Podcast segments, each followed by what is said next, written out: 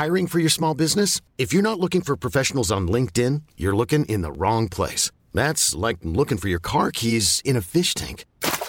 LinkedIn helps you hire professionals you can't find anywhere else, even those who aren't actively searching for a new job but might be open to the perfect role. In a given month, over 70% of LinkedIn users don't even visit other leading job sites. So start looking in the right place. With LinkedIn, you can hire professionals like a professional. Post your free job on linkedin.com slash achieve today. Salut chers auditeurs. Le temps du printemps, c'est aussi le temps de l'amour. Dans l'équipe du cœur sur la table, on raffole des films doux et drôles qui réveillent nos émotions amoureuses. Et c'est justement ce que nous propose la Cinémathèque française, notre sponsor.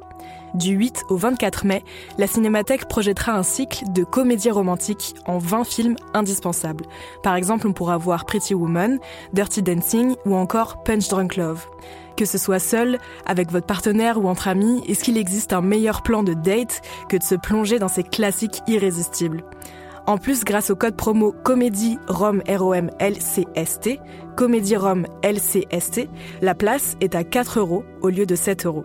Alors foncez réserver vos places sur cinémathèque.fr et rendez-vous en salle à Paris du 8 au 24 mai. Nous, on y sera. Et maintenant, place au cœur sur la table.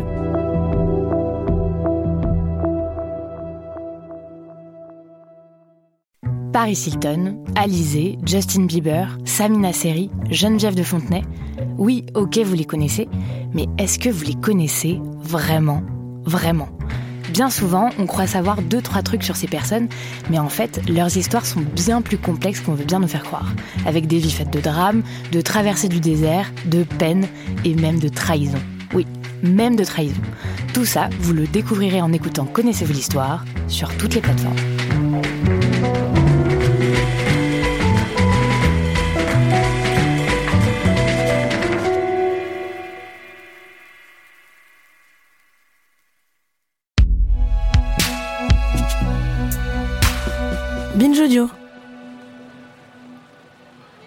Les ex de François, épisode 4. Un petit détail dans le paysage. J'attends Barbara. Je suis en terrasse de café, j'ai pris un chocolat chaud et il pleut. On est place Colette, c'est le vieux Paris à côté de la comédie française. Et il n'y a que des touristes. J'ai grave le trac. Je continue mon enquête, même si je suis une diablesse, selon les mots de François, et même si j'ai un peu peur de ce que je vais découvrir sur lui. Je me dis que j'aviserai en temps voulu. C'est une bonne vieille technique qui s'appelle faire l'autruche. Barbara a 40 minutes maximum à me consacrer et elle me dit qu'elle est sceptique sur la portée du projet. Elle n'aime pas trop les podcasts où on parle de soi et où on décortique tout. Autant dire que bon, pour moi, c'est pas gagné. Je, je, sais bien que l'intime recoupe euh, plein de strates euh, politiques, sociales. Euh, enfin, tu vois, que ça mêle toutes les dimensions un peu de, de, l'être humain, mais je. J'avoue que. Il y a beaucoup de choses qui se font comme ça en ce moment, en fait. Barbara et François sont restés trois ou quatre ans ensemble au début des années 2010. Cette histoire a été très importante pour chacun d'entre eux. Barbara, c'est un peu l'ex avec un grand E, la plus longue histoire de François. Il se serait vu avoir un enfant avec elle, faire leur vie ensemble.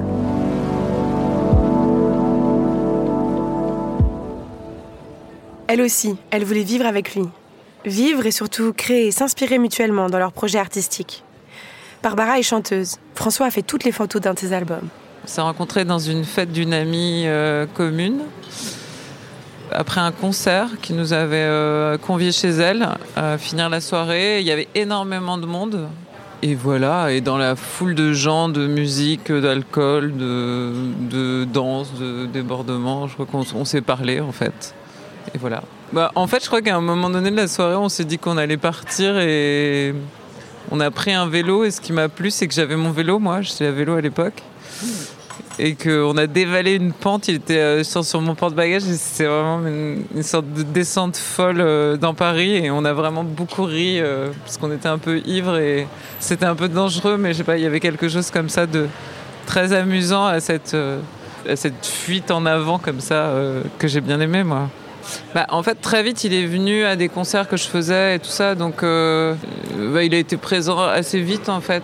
Et puis, moi, dans ma manière de fonctionner, c'est-à-dire que quand j'ai une histoire ou quand je tombe amoureuse, il n'y a pas de sujet. enfin, je veux dire, c'est tout de suite euh, mêlé à ma vie, en fait. J'étais assez très vite fascinée par son travail, en fait, aussi. Donc, euh, je crois que ça m'intéressait, en tout cas, de de vivre des choses avec lui et puis on partageait plein de plein de choses plein de, goûts sur la musique le cinéma euh, aussi une façon de vivre un peu hors norme en dehors des clous qui était peut-être le truc qui nous rassemblait donc voilà Et puis rien ne s'est passé comme prévu. Pourquoi? Cette histoire est l'une des plus importantes pour François et pourtant il se montre très évasif quand il s'agit de la raconter. Elle, c'est pareil. Elle dit qu'elle ne se souvient pas très bien.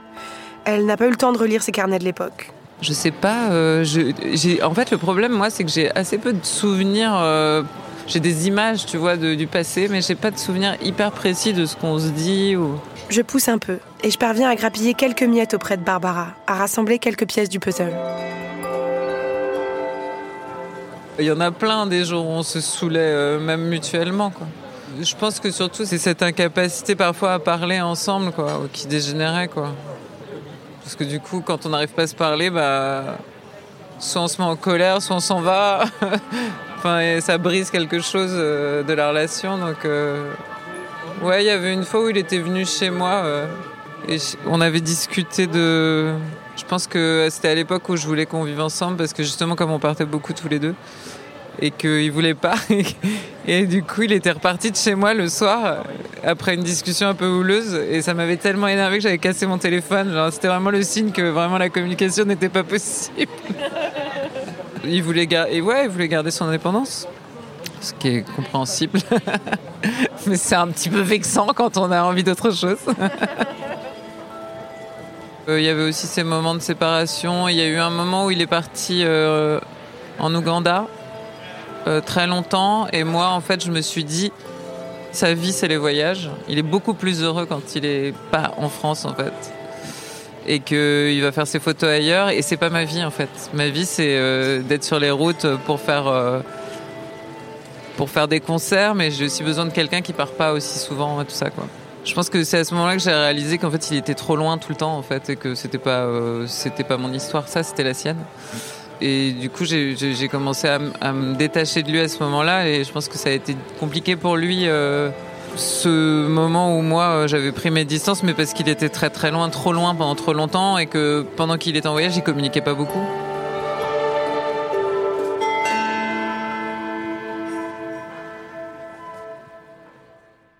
Au retour de ce voyage, François écrit des dizaines et des centaines de lettres à Barbara pour la reconquérir. J'étais un peu lourd. Lourd comment?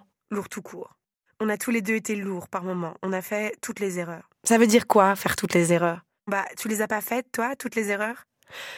Bien sûr que si.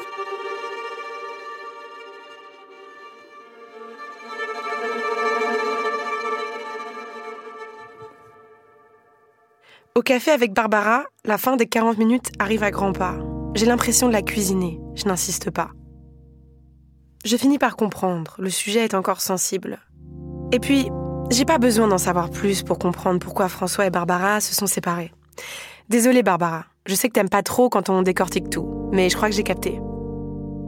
Ils avaient chacun un autre grand amour, un grand amour bien plus important qu'un couple.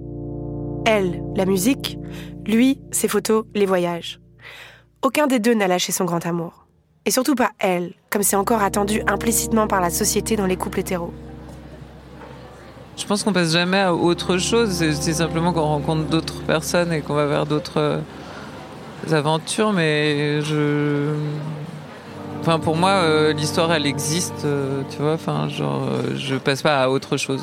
Je sais pas si cette formulation me, me convient pas. C'est simplement que mais, mais en fait, je tombe pas amoureuse très facilement, donc je, pense que ça prend un certain temps à chaque fois de rencontrer vraiment quelqu'un euh, avec qui je peux vraiment vivre quelque chose de beau, quoi. Barbara file aussi vite qu'elle est arrivée. Je reste en terrasse et je commande un deuxième chocolat. On ne passe jamais à autre chose. je reste avec cette pensée. Elle me rassure et elle m'inquiète.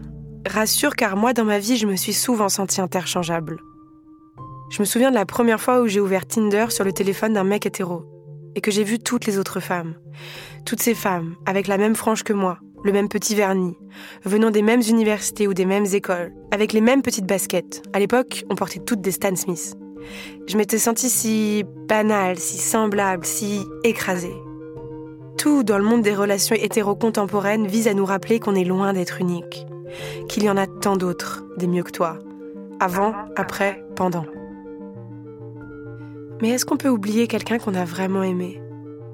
En 1901, la femme de lettres Lou Andreas Salomé a écrit une lettre de rupture à son amant, le poète Rainer Maria Rilke. Elle emploie ces mots pour décrire son désamour. Ta silhouette s'est perdue comme un petit détail dans le paysage.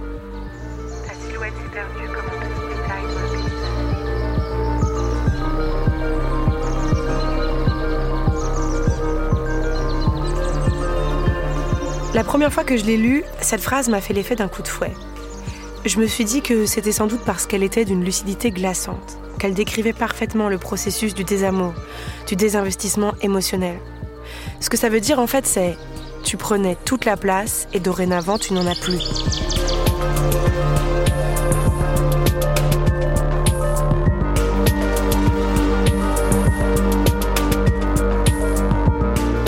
Maintenant que j'ai plongé dans le passé de mon ami, je crois en réalité que cette phrase décrivait la réalité d'une situation, mais pas toutes les séparations.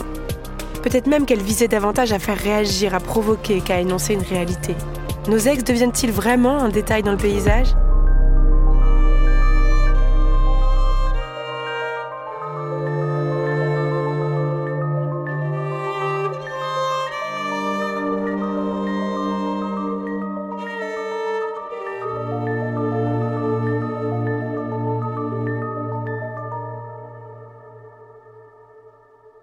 J'ai posé la question à Aurore Malek-Arras pour savoir comment ça se passait physiquement dans notre cerveau. Elle est neuroscientifique et sexologue. On s'est rendu compte qu'il n'y a pas réellement euh, d'oubli. Quand on, comment dire, c'est pour ça on dit se changer d'habitude, c'est très difficile parce qu'en fait, c'est pas juste euh, de pas faire quelque chose. Un souvenir, euh, même un souvenir comportemental, hein, euh, un souvenir gestuel, c'est un réseau neuronal.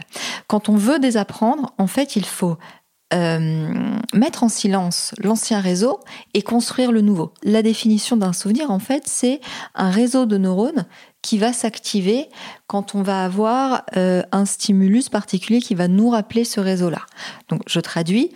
Euh, vous pensez à une personne, mais en fait, cette personne, c'est pas que un truc dans notre cerveau. Il y a son nom, sa couleur de cheveux, ses hobbies, euh, ses chaussures, sa marque de chaussures préférée, etc., etc. Ben, typiquement, un jour, vous allez dans un magasin, vous voyez son auteur préféré dans un magasin. Ah bah tiens, j'ai pensé à toi, je t'ai pris ce livre-là, etc. Donc tous nos ex, ils, ils sont traduits en réseau de neurones dans notre cerveau. Tout. Tout, tout, tout, tout. Les ex, mais aussi, euh, comment dire, notre grand-mère, euh, euh, nos, nos informations en fait. Et nos événements sont aussi comme ça. Et en fait, c'est là où ça fait des réseaux qui sont totalement imbriqués les uns dans les autres. Euh, comment, pourquoi est-ce qu'on arrive à les euh, stimuler Comment dire On arrive à rappeler un souvenir? On n'a qu'un réseau particulier qui s'active et pas un autre, etc. Tout ça est encore très très mystérieux.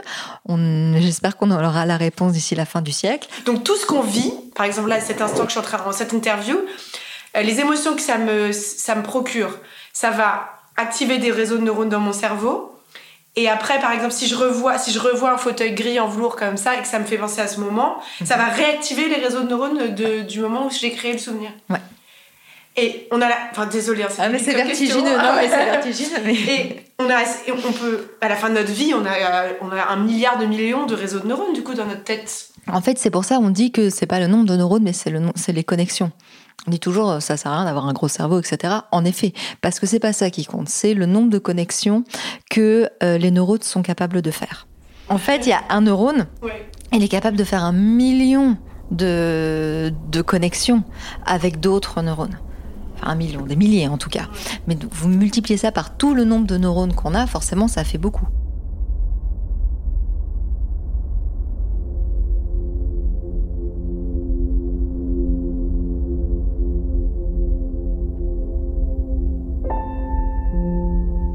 Donc, quand on vit une émotion, nos neurones ou nos cellules nerveuses créent des connexions entre elles.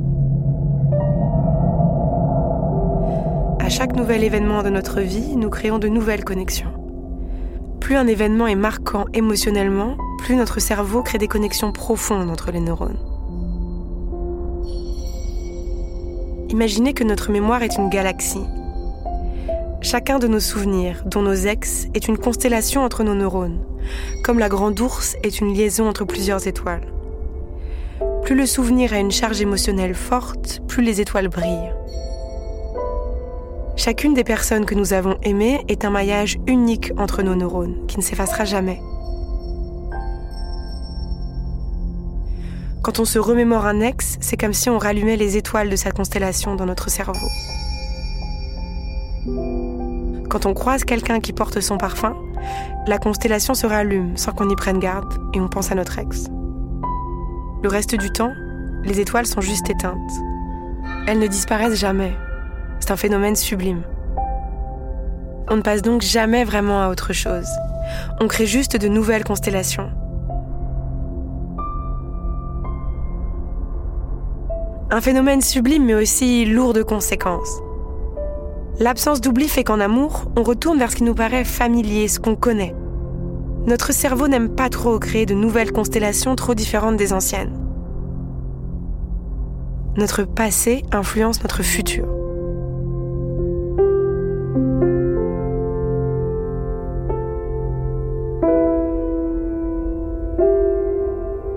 Le cerveau, en fait, c'est un organe qui en fait est relativement paresseux.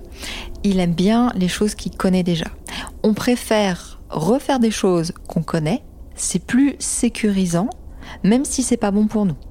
Donc, si on a l'habitude d'avoir des types de relations qui sont pas très bonnes, comme on les connaît, bah en fait, on va, on risque, si on ne fait pas attention, si on travaille pas dessus, à toujours retomber dans ce type de relation.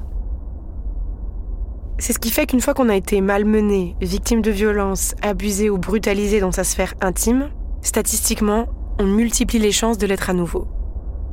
Nos constellations peuvent devenir des chaînes, des ronces qui s'agrippent à nous. Les comportements habituels ne consomment pas beaucoup d'énergie. Donc du coup, le cerveau va dire ah chouette, il y a une autoroute. Il va préférer aller sur l'autoroute comme nous, on que d'aller dans la forêt où il faut sortir la machette pour aller euh, euh, tailler notre chemin. C'est plus difficile. Donc d'aller vers des choses nouvelles qu'on ne connaît pas, euh, faut être équipé, faut pas avoir peur, etc. Donc le cerveau va toujours nous ramener vers cette autoroute-là. Eh bah, je sais pas dans quel guépier je me suis fourré moi. Je suis allée fouiller dans le passé de mon pote pour me prouver que les mecs bien existaient encore. Déjà, à force de fouiller, je suis plus si sûre que mon pote ce soit un mec si bien. Ensuite, je suis bien obligée de me rendre à l'évidence. Je pourrais pas effacer ce qui s'est passé dans ma vie à moi. Et je pourrais pas cesser d'avoir peur que ça recommence maintenant que cette constellation est ancrée dans la galaxie de ma mémoire. Vous vous demandez de quoi je parle hein, quand je dis ce qui s'est passé. Eh oh, c'est pas les ex de Judith ce podcast, hein, tout doux. J'ai pas trop envie de tout raconter. Juste, il s'est passé quelque chose. Quelque chose d'à la fois banal et triste, d'à la fois fréquent et violent. Je sais dans ma chair que l'amour peut vriller. Vriller en quelque chose de bien plus sombre, en désir de contrôle et même d'humiliation. Quelque chose qui me fait craindre mon avenir, s'il doit être influencé par mon passé. Tu ne pourras pas effacer, je me répète. Ça ne deviendra jamais un petit détail dans le paysage.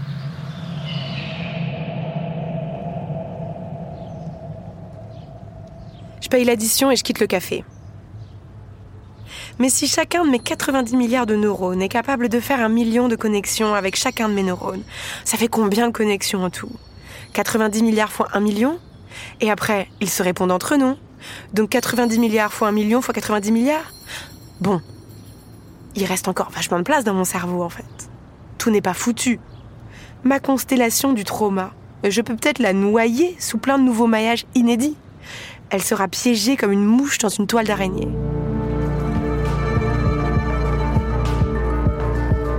Ok, ok, mon petit cerveau, je sais. Tu préfères l'autoroute des relations toxiques. C'est là que tu te sens pépouse, comme à la maison. Mais tu vas voir, je vais t'apprendre, je vais te débroussailler. On va voyager, toi et moi. On va rider l'autoroute de la douceur.